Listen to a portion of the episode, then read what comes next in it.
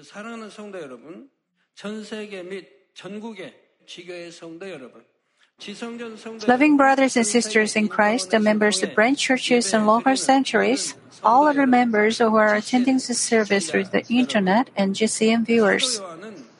The Apostle John saw in the right hand of our God in his throne a book that had been written on the inside and on the back and sealed up with seven seals. Recorded in this book are events that will take place in the last days when human cultivation comes to a close, according to God's providence and plan. The events written in the book will transpire at the moment the seals of the book are broken. This book cannot be unsealed at random by any individual or at any time. The seals can be broken only at the precise time of God's choosing, only by the person worthy of doing it, and only in accordance with God's will. When the Apostle John looked for the person worthy of breaking the book's seals, there was no one in heaven or on the earth or under the earth. When the person breaks its seals, the six thousand year history of human cultivation will come to a close and the plan and providence of God complete. The seven-year wedding banquet, the millennium, and eternal life in heaven, for all of which the saved children of God longed, will be given to them. All these things will take place only the seals have been broken. Even though the time was almost near, the Apostle John was unable to find a person worthy of breaking the book's seals.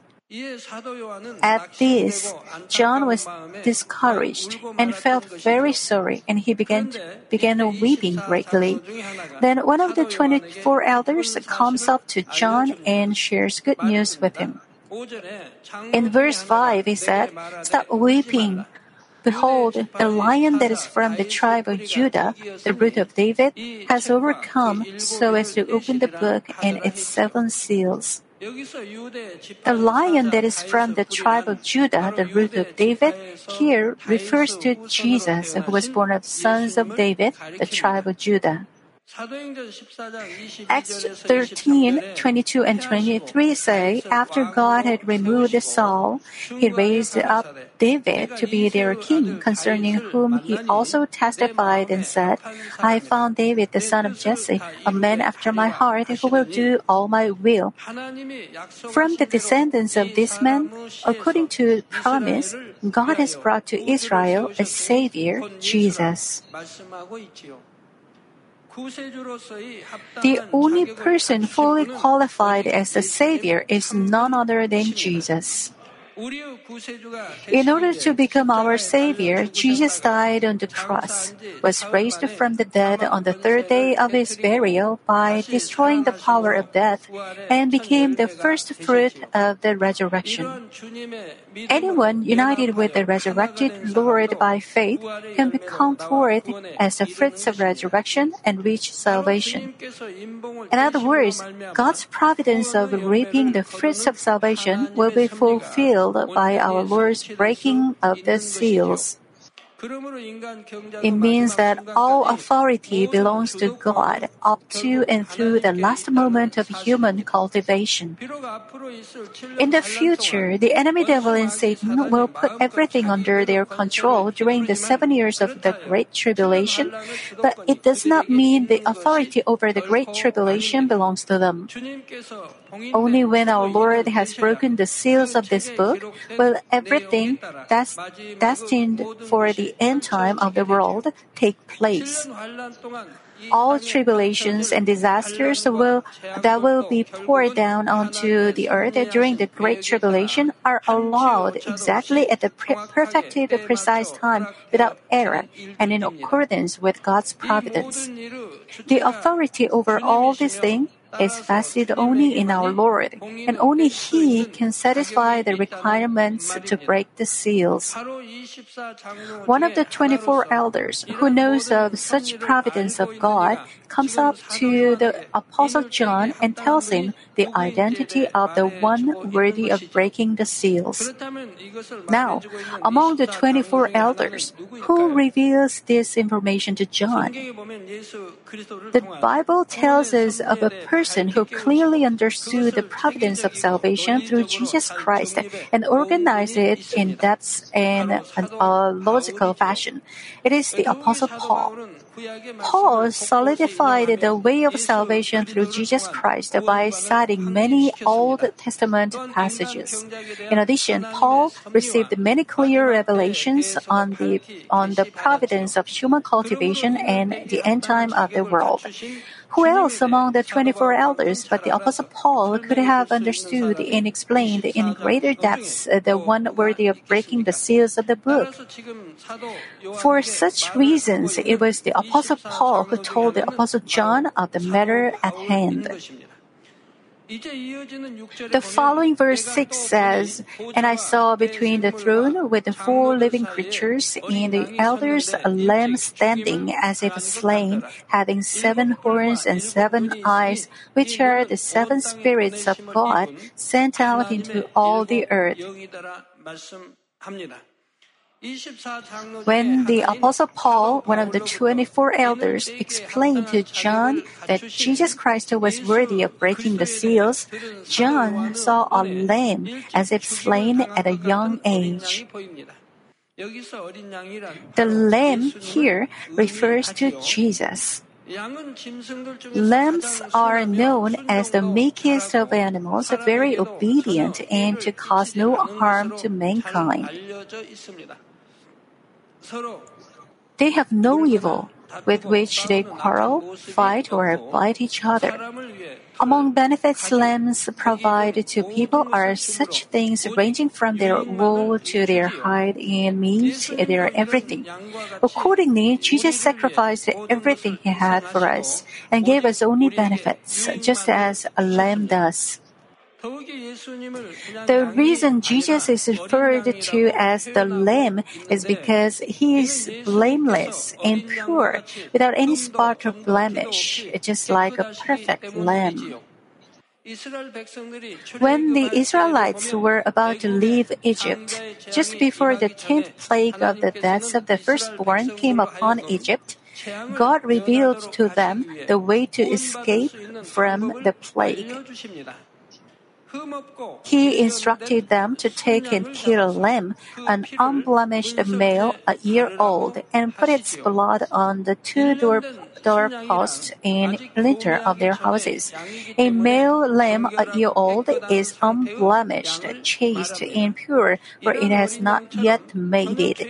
Our Lord Jesus is pure and blameless as those unblemished lambs, and He poured down all His blood and the water of the cross and died for us In, in our stead. He died at the young age of thirty-three, so that Apostle John said that the lamb appeared to have been slain. Between the throne with the four living creatures and the elders, a lamb standing means that Jesus became the propitiation and mediator between our God and us human beings. On this, the epistle of First John two two says, "He Himself is the propitiation for our sins, and not for our ours only, but also for those of the whole world." When the Apostle John saw the lamb, he saw that it had seven horns and seven ears, uh, seven eyes. Some pre- preachers refer to novice believers as lambs, but the only lamb to whom the Bible points is our Lord. There are many references to the to the, the lamb in all the New Testaments, and they all point to our Lord and Him alone. Believers are collectively referred to as sheep. When Jesus commanded Peter to "feed my sheep," He was telling His disciple to feed people the gospel of the Lord. And the seven eyes are the seven spirits of God sent out into all the earth. As I have already explained, our God sees and inspects everything of the earth through the seven spirits of God. God sees the heart, the thoughts, and deeds of everyone on the earth, and decides whether or not He will give him answers and blessings according to the result of the measures of the seven spirits. The reason the seven spirits are illustrated with seven eyes is because the seven spirits play the role of observing and measuring everyone. The number seven means perfection, and with the seven eyes, the seven spirits of God see everything completely without losing sight of anything and measure everything without error.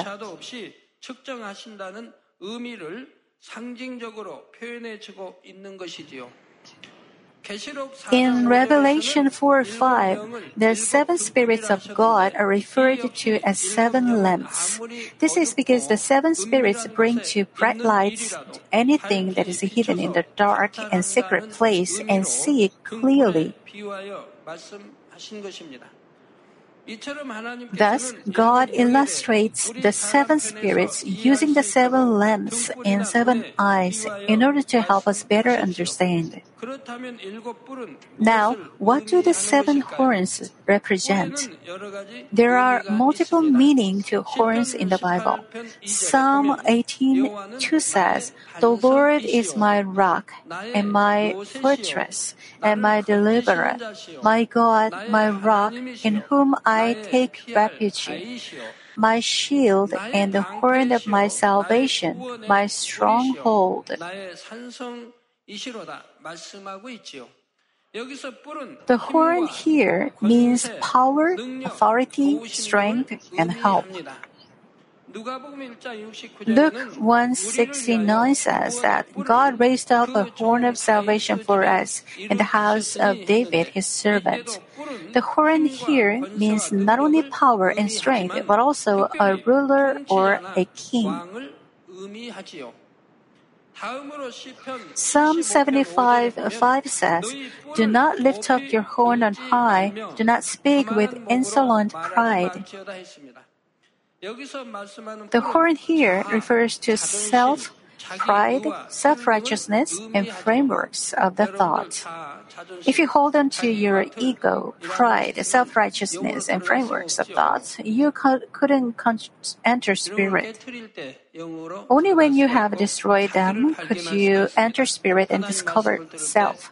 When you hear God's word, you'll think to yourself, "This message is about me," and discover self and throw away what you need to. Those of you with a strong sense of self-righteousness and frameworks of thought may confess your love for God and say you live by word, God's word, often fail to discover evil within you. That's why all messages you hear are, are about our people. Mm, this message is for Deacon Smith and Elder Johnson. You never think you are at fault.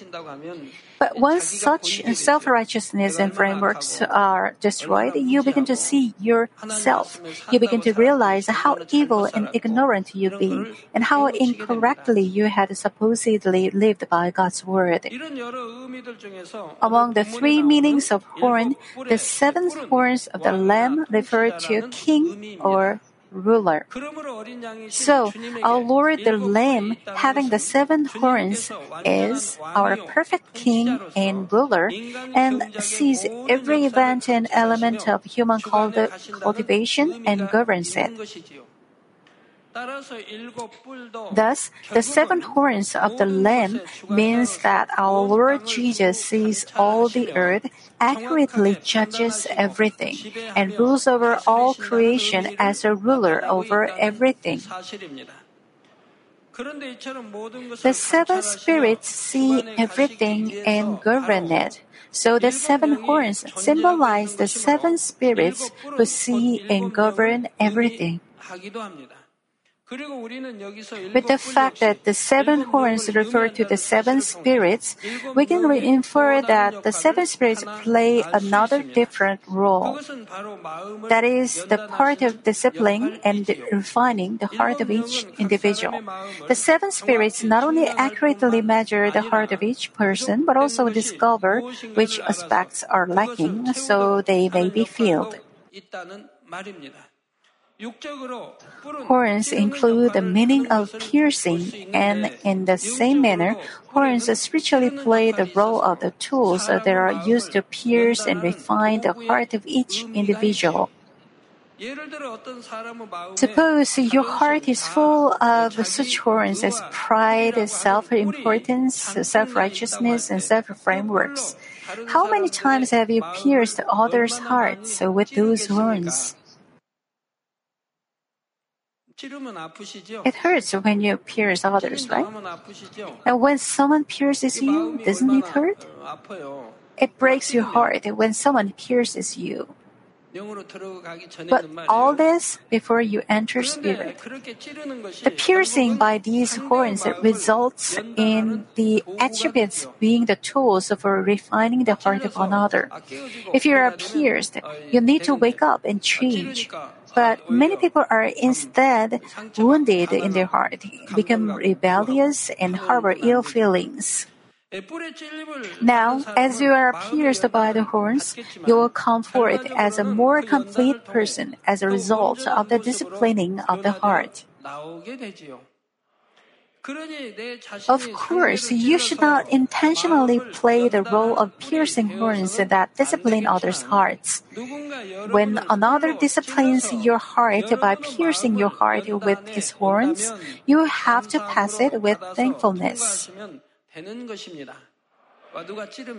People who say Amen when they are pierced, people who accept things with Amen, will pass the discipline quickly.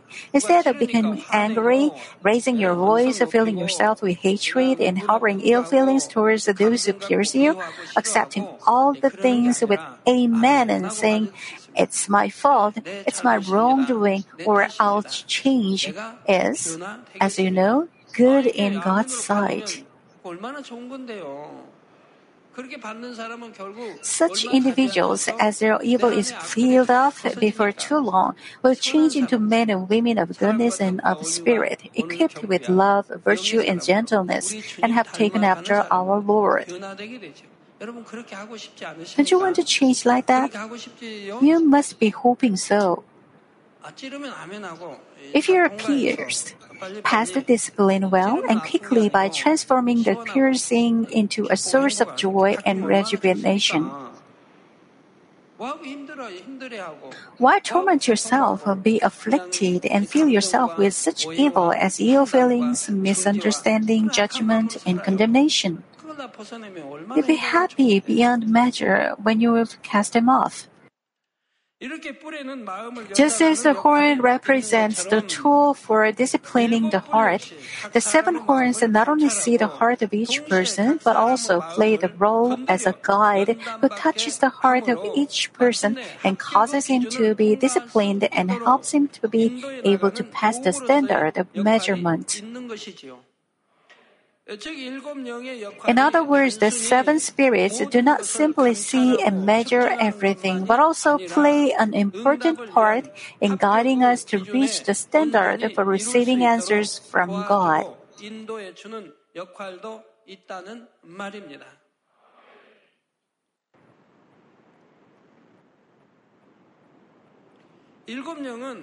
The seven spirits are the heart of God, and the heart of God is the very heart of the Holy Spirit as well.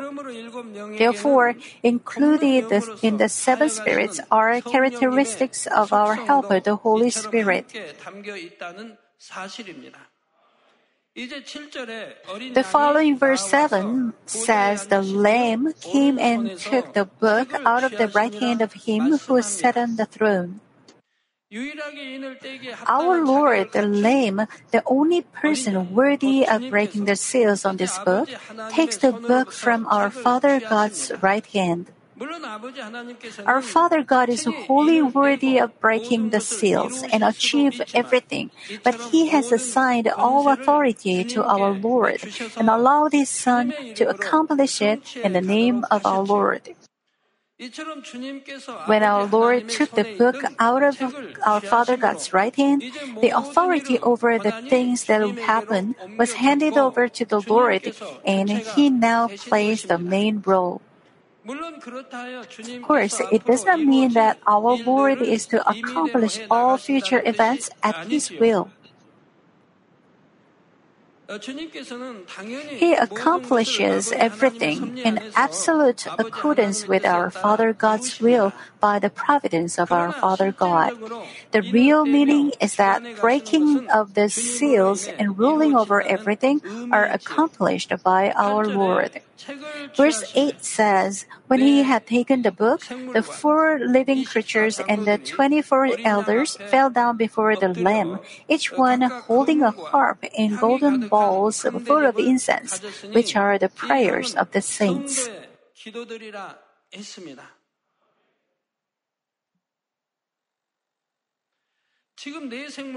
The phrase, "the four living creatures and the twenty-four elders fell down before the Lamb," expresses the greatness of the power and majesty of our Lord.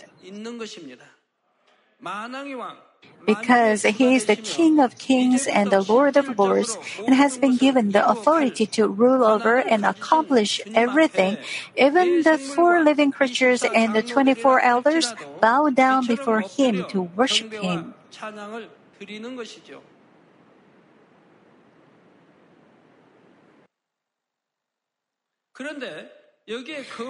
This verse tells us about a harp and golden bowls. The harp and golden bowls play the roles of measuring the incense of praises and prayers, respectively.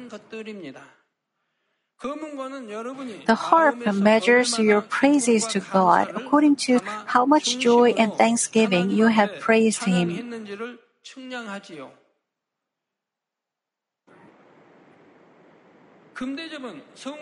The golden bowls measure the incense of prayers.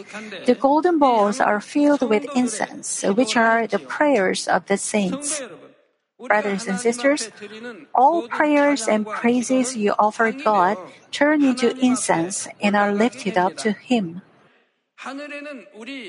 In heaven, there are angels assigned to each individual, and each angel receives the incense of the prayers and praises offered by each individual to God and brings them before God's throne. Of course, the individual angels do not dare approach God. The archangels collect the incenses from angels and bring them before God. When this incense fills the measure God has designated, corresponding answers and blessings are given. But the incense of prayers and praises varies from person to person. When Abraham gave his offerings unto God, God was exceedingly pleased. When Noah gave his offerings, God was exceedingly God was pleased. The righteous people give offerings unto God from the depths of their heart according to God's will. That's why God is pleased. It's the same with prayer and praise. The incense of some people is very thick, while that of others is thin, like a thread. If the incense of your prayer and praise are, were like thick pillars, how quickly would it fill the measure of God's choosing?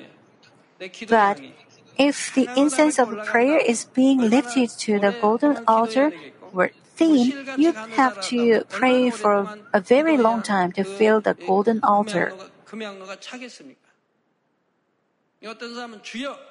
Some people receive answers merely by saying, "Lord," a few times. Others receive answers after praying through the night. Still others receive answers after having prayed for months. There are reasons for that. It all depends on whether you are on the first, second, or third level of faith. Answers to the prayer of someone in spirit are fast incoming. Ask and it will be given to you. Seek and you will, be, you will find. Knock and it will be open to you. God answers people who ask, seek, and knock. The incense of some people is very thick, while that of others is thin like a thread. The incense of some people is very strong, while that of others is very weak. It means that some prayers and praises are more pleasing to God than others. Suppose two people attended the Friday online service or the Daniel prayer meetings.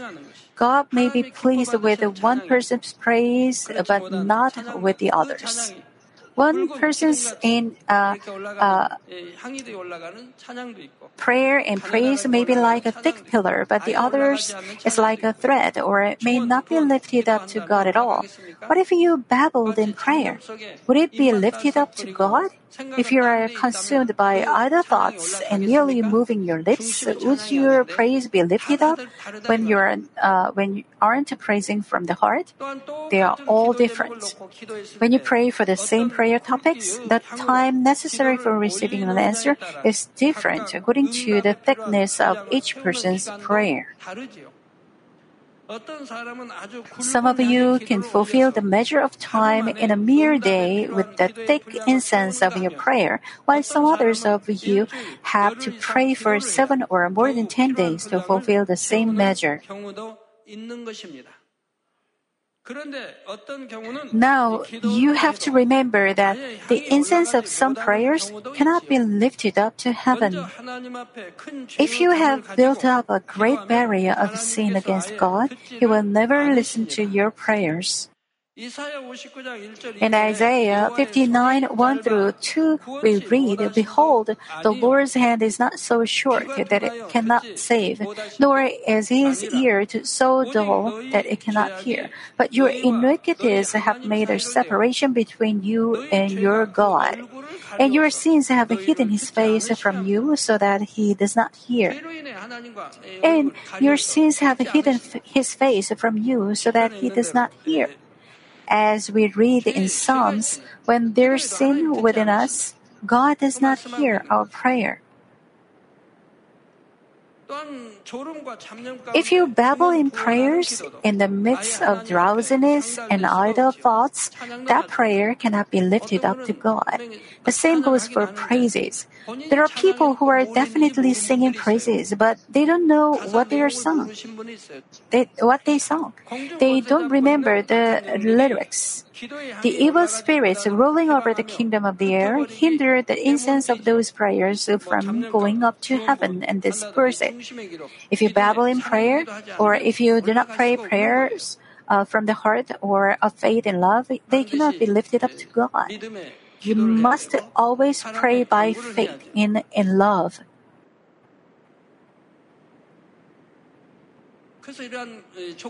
So, if the seven spirits do not deem that certain conditions haven't, met yet, uh, haven't been yet met, the evil spirits rolling over the kingdom of the air prevent the incense of those prayers from going up to heaven and disperse it. Only the incense of prayers that are worthy of being offered to God can be put into golden bowls and handed over to God. Why then does God receive the incenses of your prayers in golden bowls? Gold symbolizes unchanging faith. Have you ever heard that gold has changed or decayed? Gold from millennia ago remains gold today. It doesn't change or wear out, but remains the same. God allows the angels to place into bowls of gold the incense of prayers of faith. The golden bowls being full of incense means that the time of the end of the human cultivation is very near.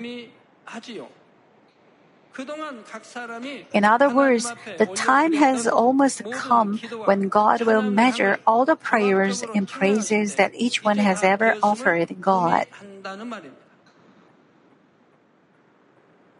In the following verse nine and ten, the four living creatures and the twenty-four elders sing a new song unto the Lord. This will be explained next time. Brothers and sisters in Christ, through today's message you learned that every single of your prayers and praises is turned into incense, and the incense can be lifted up before the throne of God. If you pray for something, shouldn't the incense of your prayer quickly pierce up the golden altar? So when you pray, do not doze off, but pray and praise from the depths of your heart in Daniel prayer meetings and Friday online services. That's how you fill up the golden altar quickly. That's how you receive God's answers quickly. You also heard that some prayers and praises could never be lifted up to heaven, no matter how much you pray and praise. When, uh, when does that happen? When are praise and prayer not lifted up to heaven? Prayer and praise without faith or spiritual love will not be lifted up to heaven. God has no reason to hear or answer prayer, prayed in babbling or in idle thoughts.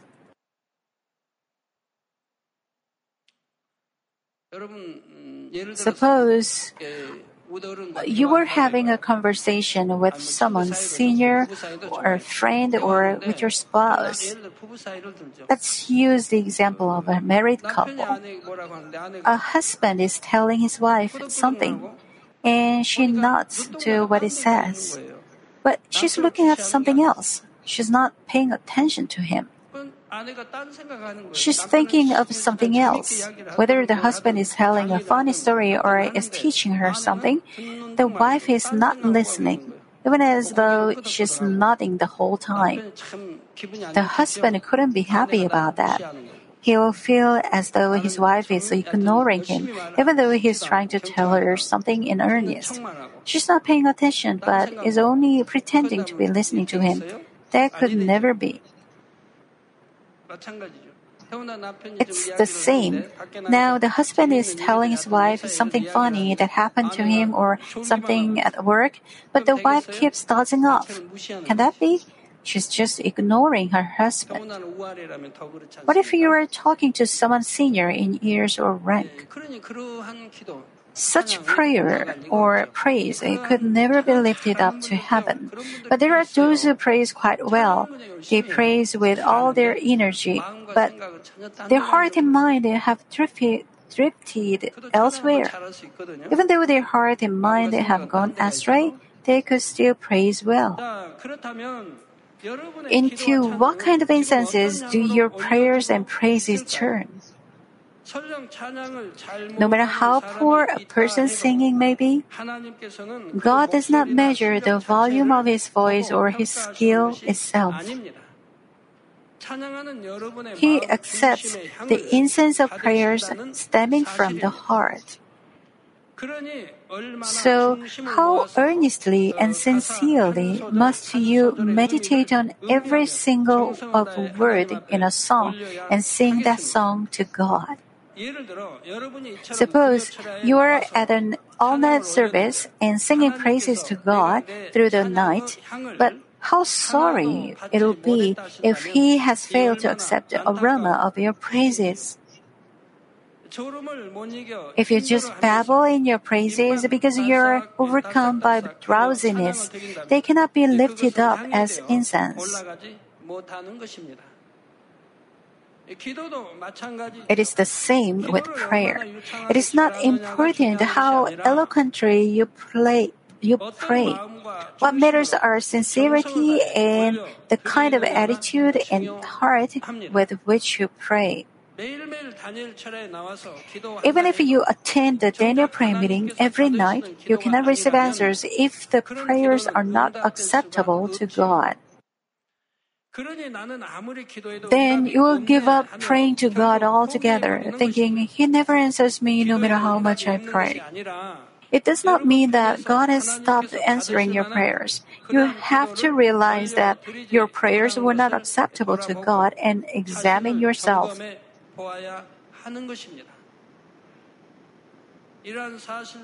I urge each of you to keep this in mind and pray that your prayers and praises of each moment will be lifted up before God's throne and turned into the thick and strong incense worthy of shaking His throne.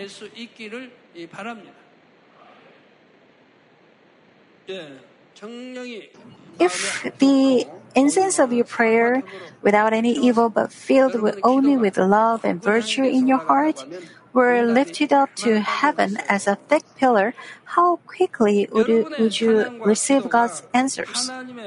If your prayers and praises are lifted up before God's throne as a strong and beautiful incense, enough to move His heart, our God will stand up from His throne to see who has offered such beautiful incense.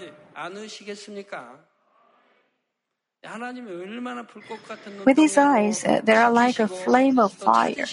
God keeps guarding and searching for people who love and please Him in earnest.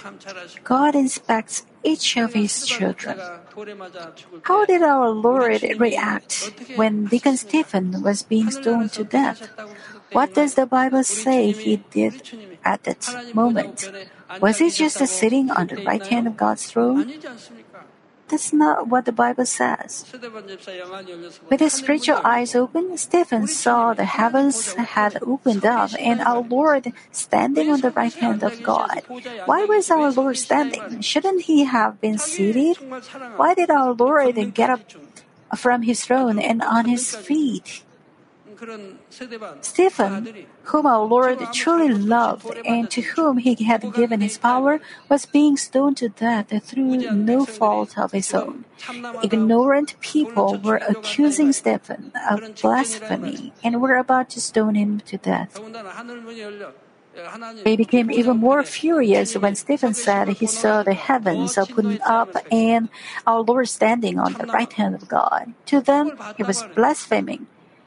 Stephen merely spoke of what he'd seen. Stephen had abstained from every form of evil, was filled with love and virtue, and had the kind of faith by which he could die a martyr's death.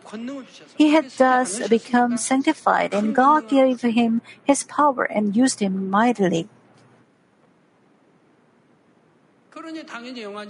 That's why his spiritual eyes opened and saw the heavens open up, and our Lord is standing on, on the right hand of God. How would our Lord have just sat his, uh, in His throne? And at that urgent hour, Stephen was about to be stoned, and do you think our Lord would have just sat idly? Of course, He'd be standing on His feet and watching closely. As the incense of your prayers is built up and useful in accomplishing the kingdom of God, none of your prayer will fall to the ground, but every bit of it will be rewarded as great prizes on the final day.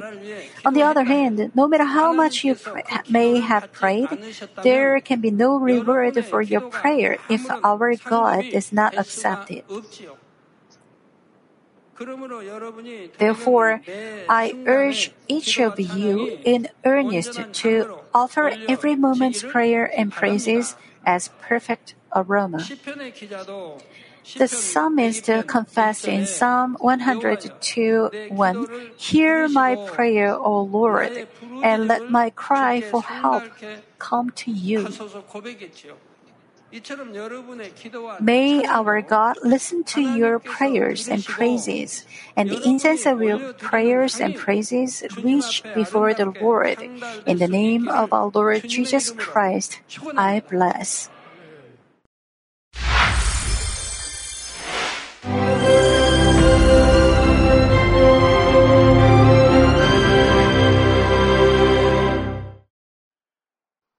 Hallelujah.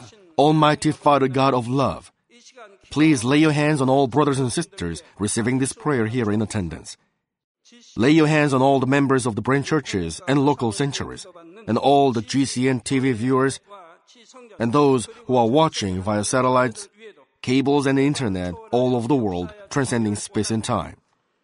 Plant faith in their hearts and drive out their negative thoughts and doubts.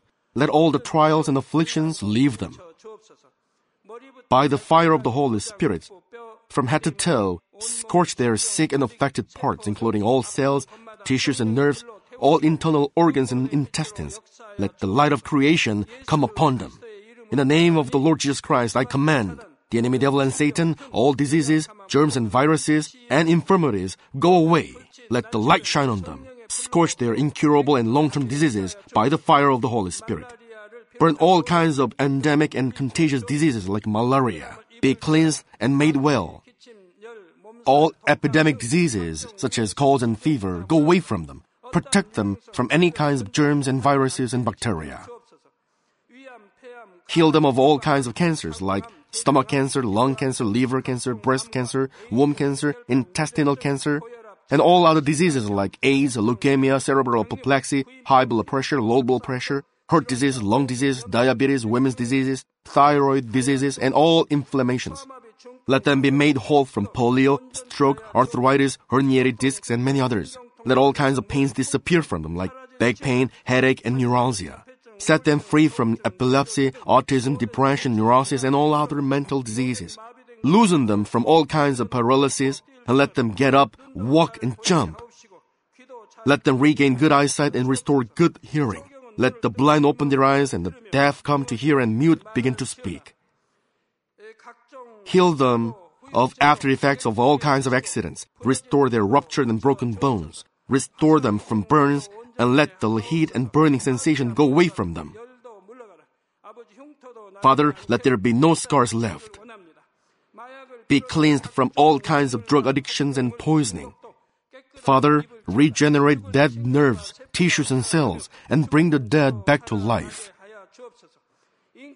Father, please bless them to conceive a baby. Bless them to conceive a baby. In the name of the Lord Jesus Christ, I command the enemy devil and Satan, the ruler of the air, the evil forces and their servants, go away from them. Go away, you evil spirits, unclean spirits, deceiving spirits, spirits of falsehood, separating spirits and all forces of darkness. Loosen all bonds of wickedness and darkness and go away from them. Let the light shine on them. Father God, give them strength to cry out in their prayer and empower them with the power to cast off sins and become sanctified. Let them be in good health as their soul becomes prosperous, and let their family be evangelized. Protect them from all kinds of accidents and disasters, and bless them to lead a successful and prosperous life in everything. Please protect your children, their home, their business, and their work by the fiery hedge of the Holy Spirit, with the heavenly host and angels, and with your blazing eyes. Give students wisdom and understanding, and fill their hearts with more passion and desire for study. Keep their hearts and minds from worldly things, and plant into their hearts more fervent love for God. Bless your children and let them give glory to you in everything they do, whether they eat or drink or whatever they do. Let them confess and testify to the living God. I've met God, I've experienced God, and received His answers and blessings. Father God, thank you. Let all glory be to you alone. In the name of our Lord Jesus Christ, I pray. Amen.